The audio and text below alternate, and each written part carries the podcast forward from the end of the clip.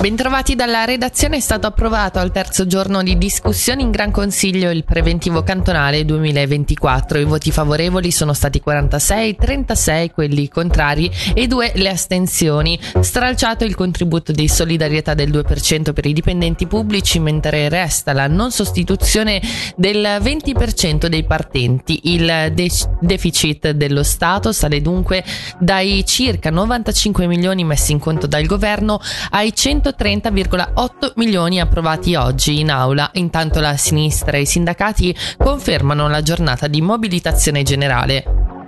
Il Gran Consiglio è riuscito a peggiorare la proposta del governo sul preventivo 2024 e aspra la critica mossa dall'UDC che punta il dito contro PLR, Lega, Centro e Sinistra. Rei di spingere con la decisione di questa mattina i ticinesi incontro ad un aumento delle tasse. Flavio Pasinelli poco fa ha intervistato il capogruppo democentrista Sergio Morisoli.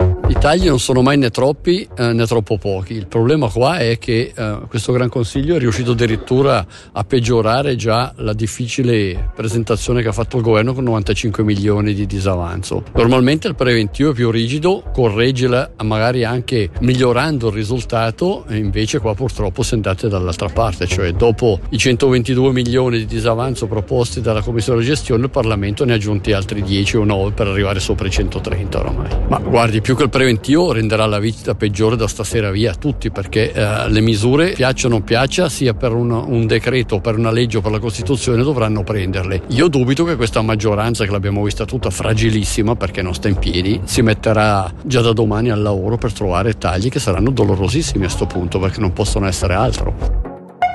Voltiamo pagina, parliamo di cronaca giudiziaria. È iniziato questa mattina il processo a carico del 51enne accusato di aver sparato al figlio nell'agosto del 2022 ad Agno. L'imputato ha dichiarato che il proiettile che ha perforato la schiena del 22enne sarebbe partito accidentalmente a seguito di uno strattonamento.